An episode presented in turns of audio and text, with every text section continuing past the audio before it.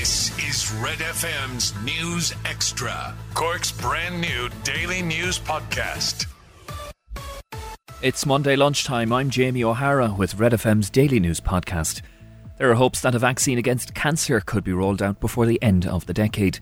Here's how we reported that story in our morning bulletins. Good morning. Vaccines that target cancer could be available before the end of the decade.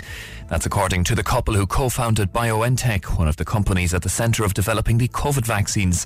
The mRNA technology used in those vaccines has been in the works for 20 years.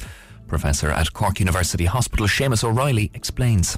The vaccine works similar to how it works in patients with uh, receiving the COVID vaccine. So the, the vaccine uh, primes the body and uh, to the abnormal proteins that might be present on, on a cancer cell. You uh, basically makes the makes wanted posters against the cancer in the for the body's immune system. So it primes the immune system against the cancer. Gardaí are seeking the public's help in locating a man missing from Togher since yesterday.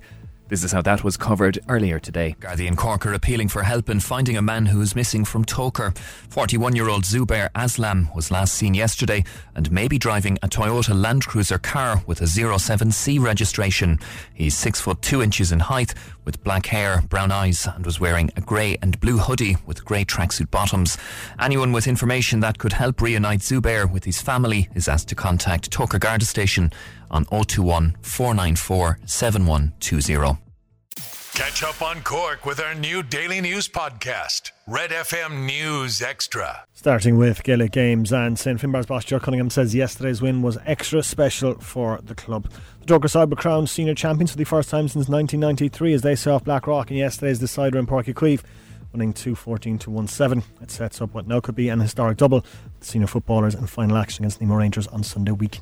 Speaking to Red FM Sport after yesterday's game, Cunningham says the win means a lot to him personally and for everyone involved with the club. It means everything. It means everything. It's um, you know it's yes we've had some tough times over the years, so you know to I suppose to manage a team with massive massive support from a great backroom team. Uh, and to have uh, you know to have two sons and a nephew and cousins involved in the team, it does make it extra special. But I'm just as I say, it's a group, it's a group, it's, it's our club, it's our family, and uh, you know it's it is it is extra special. And reaction from that game and the Premier Intermediate Hurling Championship draw between Castlemartyr and Inniscarra is available on the Big Red Bench podcast on redfm.ie or from wherever you get your podcasts.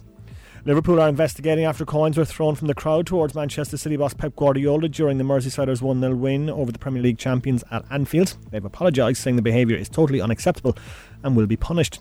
Guardiola sarcastically laughed off the incident when asked about it after the game. I was going to try, but didn't get it. So they got it in the coach years ago, but not not that time. Yeah, next time, next time we will do it better. So it didn't get me. They tried again next year. Finally, Bernard Dunne has been appointed as the Boxing Federation of India's new high performance director. The Dubliner left his role with the Irish Athletic Boxing Association earlier this year. Dunne helped Team Ireland to two medal successes at the Tokyo Olympics. And that's the sport with Grandin's Toyota. The five biggest stories in Cork today. This is Red FM's News Extra.